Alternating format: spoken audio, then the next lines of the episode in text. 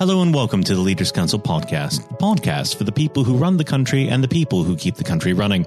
You join us on yet another lovely day here in the capital. I'm Matthew O'Neill, and today, as always, we ensure that we have a variety of distinct perspectives on leadership.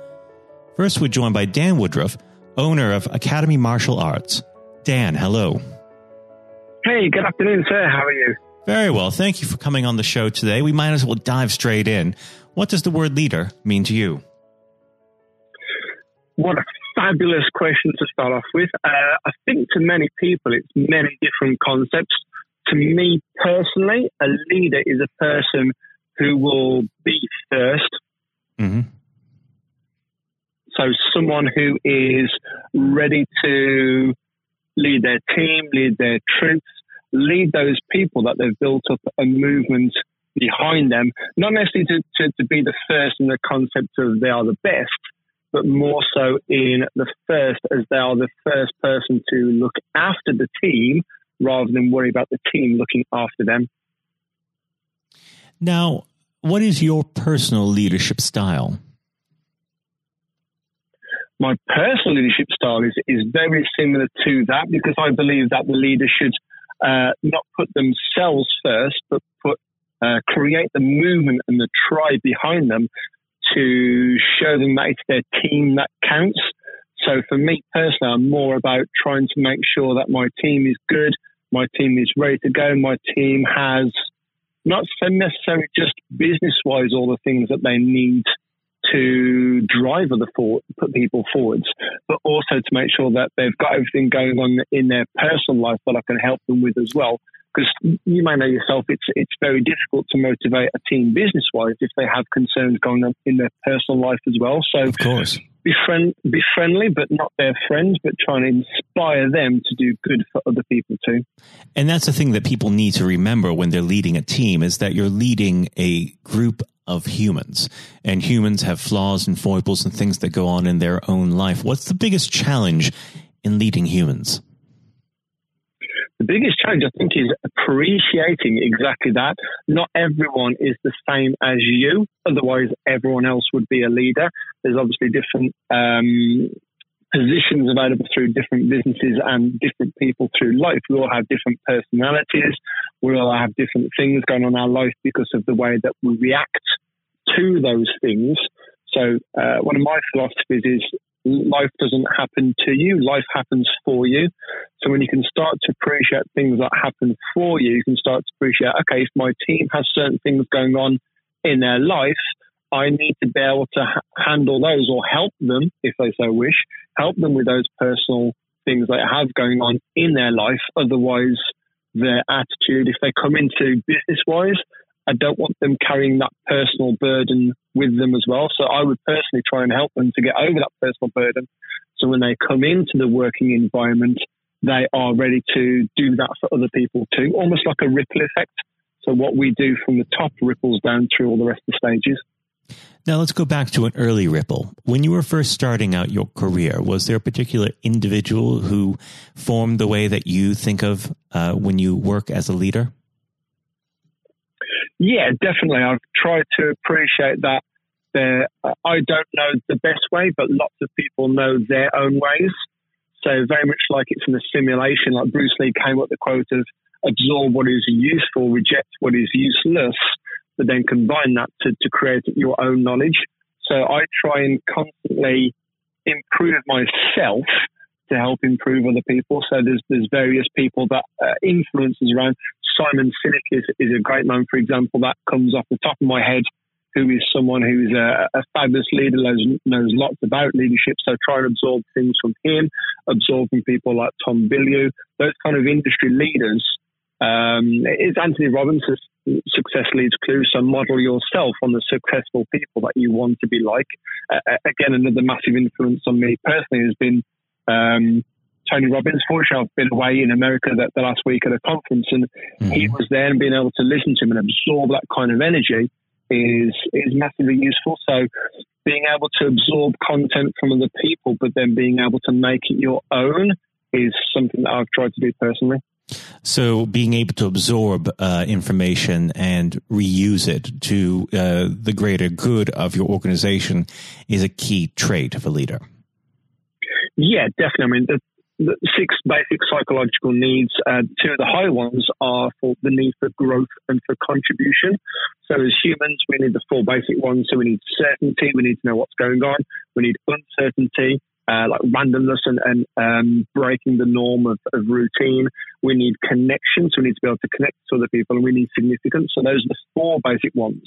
Um, but then, as, as humans, we feel very much more fulfilled within our life within our work, within our person and passion, when we are able to have that sense of growth and contribution. So for me personally, definitely the last uh, since about 2012 has, has been a big mission to absorb as much information as I can, uh, which fits the, uh, the sense of growth, but then being able to contribute that back to other people um, has been a key element for me.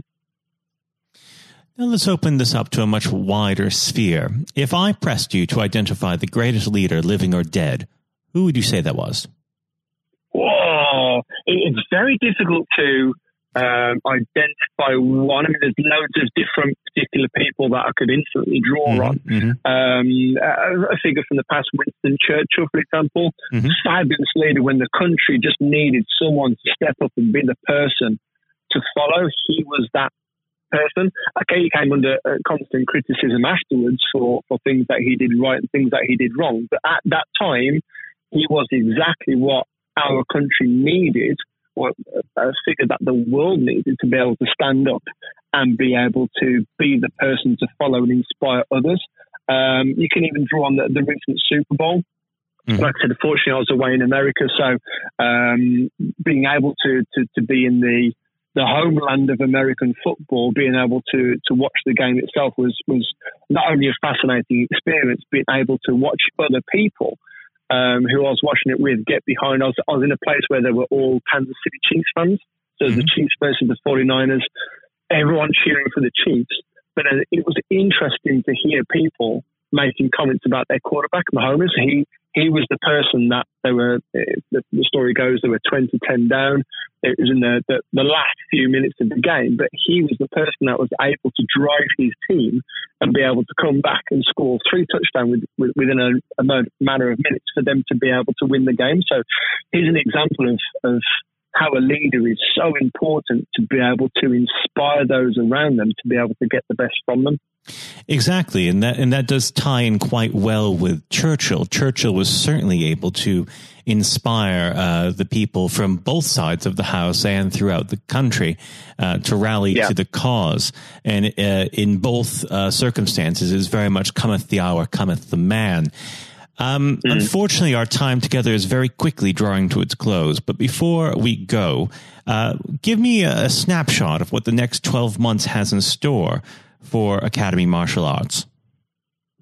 For our school, it's all about growing our community. So we do a lot of work. Okay, we're a martial arts school. People instantly recognize martial arts with fighting, but we recognize it as a, ver- uh, a vehicle to teach life skills. So teaching things like confidence, discipline, respect, commitment, and perseverance.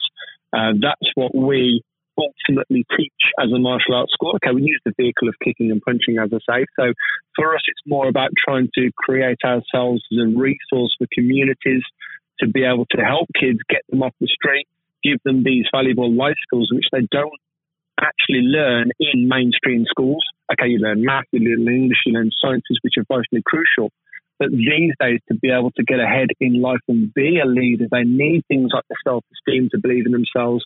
They need the self respect to understand that they can do things, and they need the commitment, which is so important these days, so missing in children, the commitment to be able to keep on going when things get tough. I believe personally, those things combined with the confidence of who they are is vitally important to be able to not only strive ahead for today, but strive ahead to be the leaders for the next generation. Well, that's a great note for us to finish on. And I do hope to have you back on the show very soon, Dan, uh, so we can delve further into those lessons. Uh, Dan, it's been an absolute pleasure. Um, please do come back soon. Thank you so much for having me on the show and wish your listeners all the very best for the future too. Very good. That was Dan Woodruff, owner of Academy Martial Arts. And now, if you haven't heard it before, is Jonathan White's exclusive interview with Sir Geoff Hurst. Uh, we're joined uh, today by uh, David Blunkett, Lord Blunkett, former Home Secretary, former Education Secretary. David, thank you very much for joining us today. You're very welcome.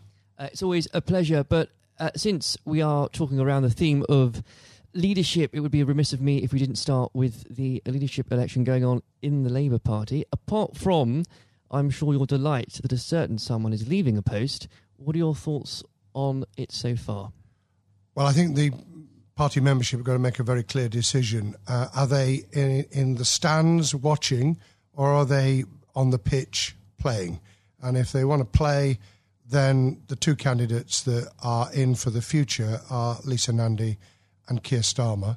I'm personally backing Lisa because I think she's a brave woman with a tremendous amount to give. She's got really good, positive ideas. I like them because they're about building from the community rather than command and control from the centre. They're about a new form of social democracy and socialism rather than trying to replicate a failed past.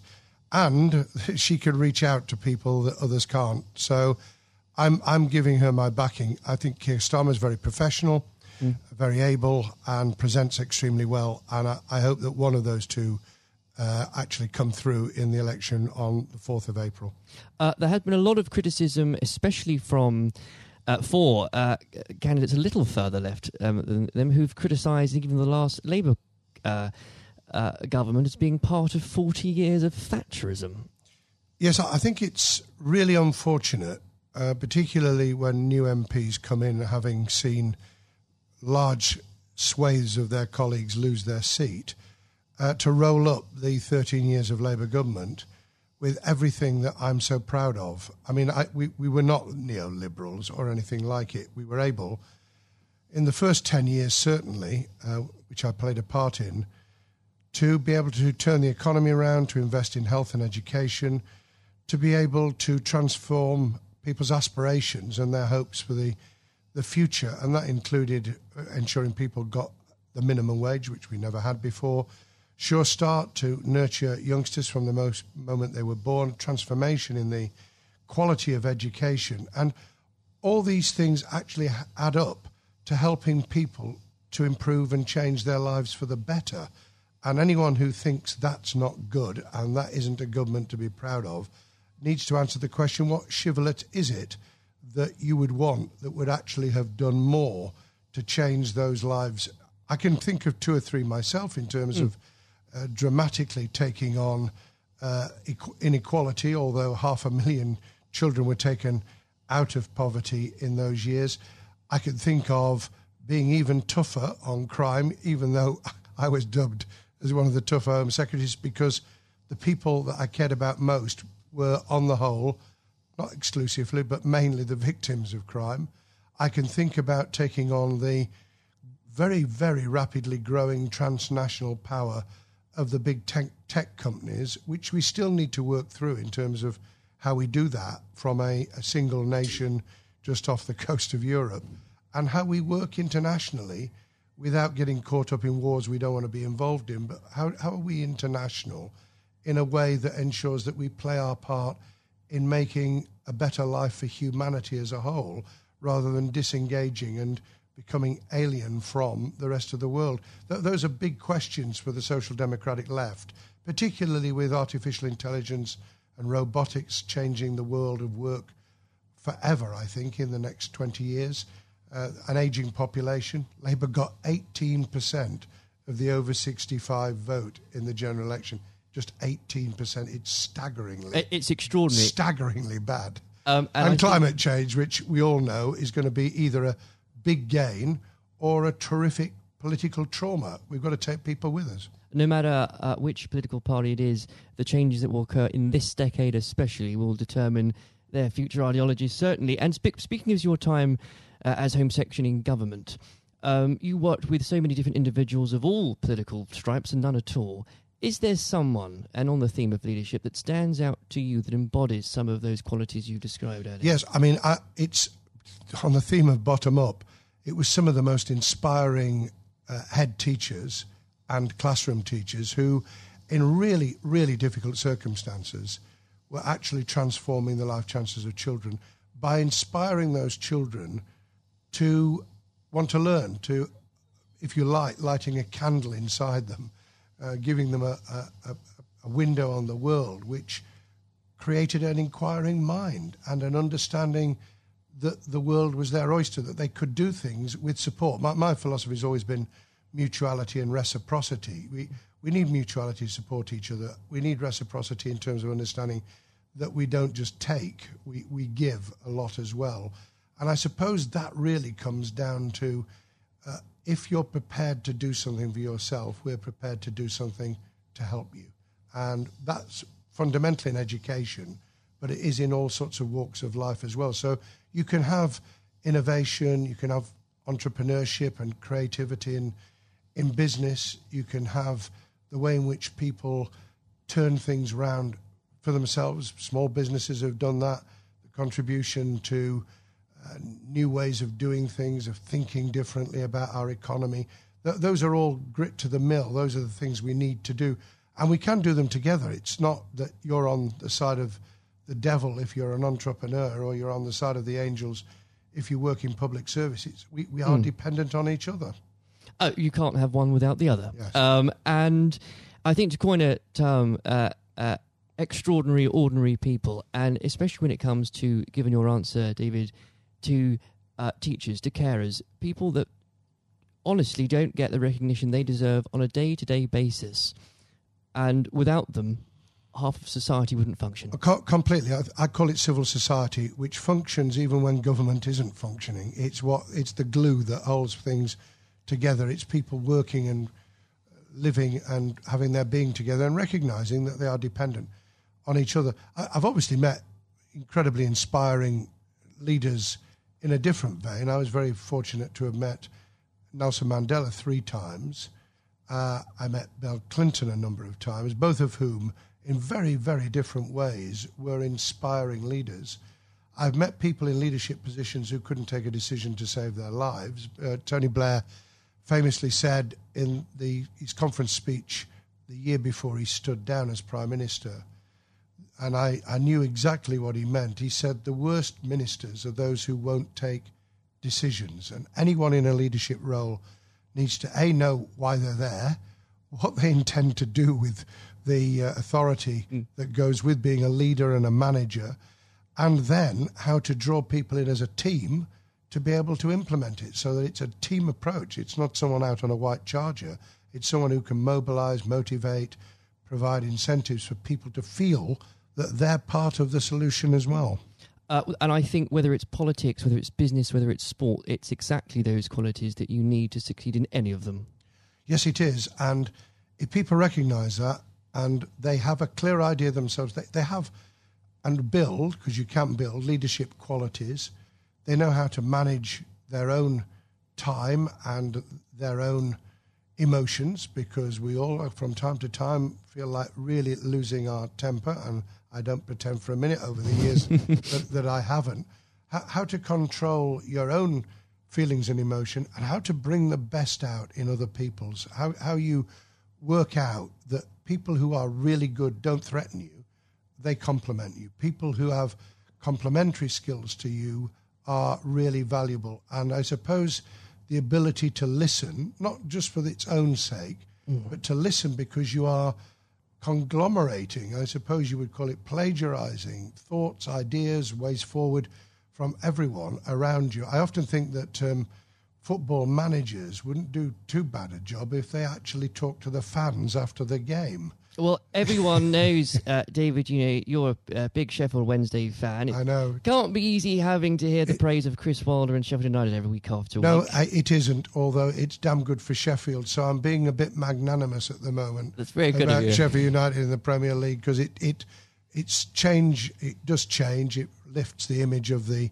city internationally. If you're not just because it's Sheffield United, but because if you're playing Liverpool uh, and you're playing Man City then that's a global audience. You're immediately beamed across the world. So that's good. I, I, I could cry sometimes. We can we can beat uh, Brighton Premier League side in the FA Cup at Brighton. We can beat Leeds at Leeds. I was there when we beat them 2 0 in January. And then you can lose And then you 5-0 lose 5 0 at home to Blackburn, and half the fans were out of the ground by, by half time. what would a manager Blunkett say in this situation? I, I would have asked myself a very simple question.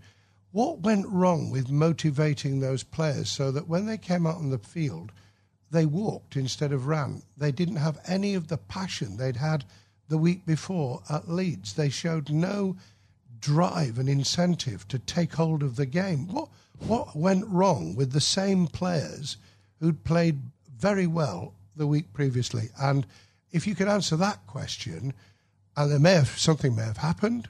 Who knows? Something during the morning before the game started, something may have gone sour. You get the answer to that question, and you then start to ensure that we never, never do this again. Well, I'm a Chelsea fan, so I'm beginning to feel your pain at the minute. Um, but I would like to pick up on another point you just made, actually, David, about choosing a strong team, people that complement you. A lot of criticism that uh, Theresa May got as Prime Minister was that she tended not to pick, perhaps, the more ambitious, the more uh, uh, uh, people, uh, uh, ministers that might well challenge her.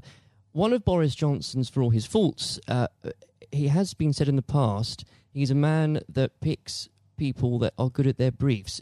Do you agree with that?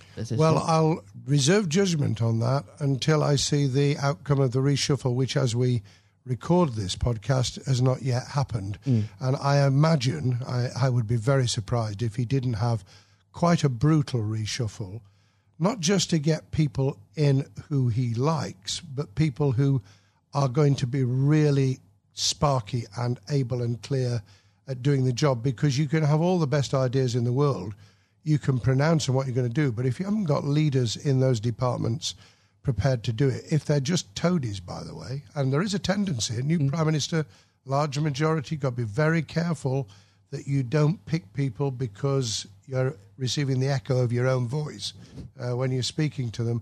But get able people in. I, I, I won't comment on some of the less able, but there are clearly in the cabinet as I speak at the moment people who are really just not up to it. I mean, incidentally, anyone who won't be cross examined by decent journalists on the BBC, changed their minds recently about mm. Sky, isn't worth their salt. If but part of being cross questioned is to demonstrate to yourself that you've got a grasp of your brief, that you believe in it, and that you can persuade people of it.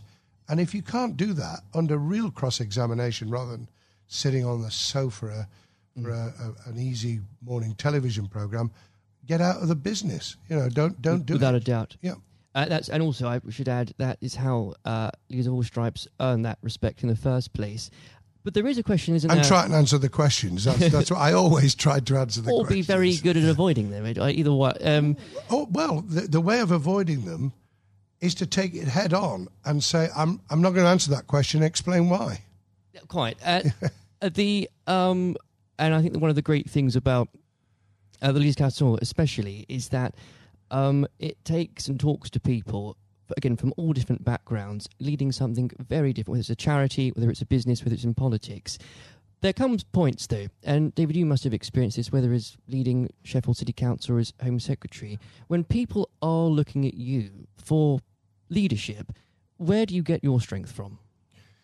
I think there's something inside all of us. There's a tenacity. There's a an ambition. There's a desire to get things done, to make a difference inside you. Whether you're in public service, the charities, or you're driving a business that actually says, "This is why I get up in the morning." So you've got to have something internal to yourself.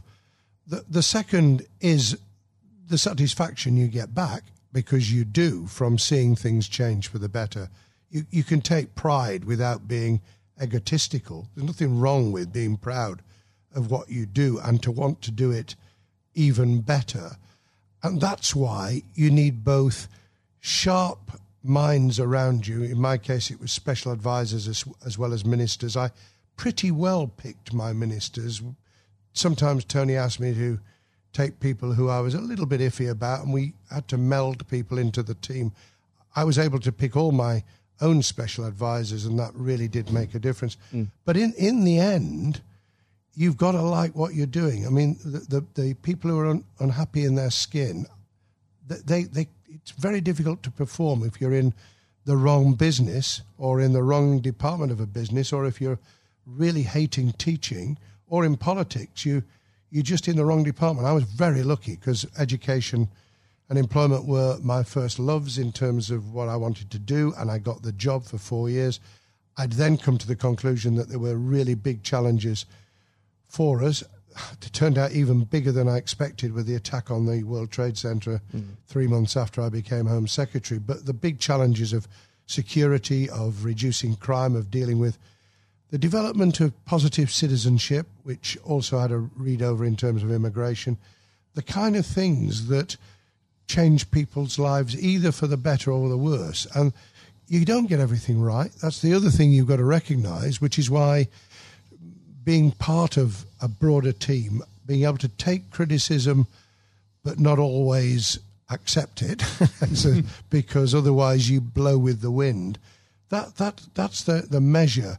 And I think if we can share those traits, those experiences, those different elements, through the Leadership Council, if we can get people from very, very different leadership managerial roles and delivery roles to actually be able to share that experience, everyone will gain something from it because that dialogue will inform, it will avoid people reinventing the wheel, it will take people a lot further than the, the niche, for good or ill, the niche that they're in at the moment. Um, David, the very uh, in a couple of minutes we have left, um, I will be mean and put you on the spot and ask you for predictions, perhaps in three things. What will happen in the Labour leadership contest? How will the next few months go for the government after Brexit? Uh, well, after we leave the European Union on the 31st of January, and where will Sheffield Wednesday finish in the league? Lord above, I'm not. I'm not sure which is the most difficult of those questions. I, have already in, indicated where my support is for the the Labour leadership. If we take it at the end of January 2020, Keir Starmer has clearly got a got off to a very very um, strong start. I think, however, it will be very much down to who can reach those parts of the Labour Party membership that came in on the back of Jeremy Corbyn's election in 2015 to that post, who can be persuaded that what they want to see and the change, the big changes they'd like to enact can only be brought about in any form if we win and we win back the people, the tragic loss of people on our side uh, mm. in December 2019, and, and that that's got to be Lisa Nandy or, or Keir.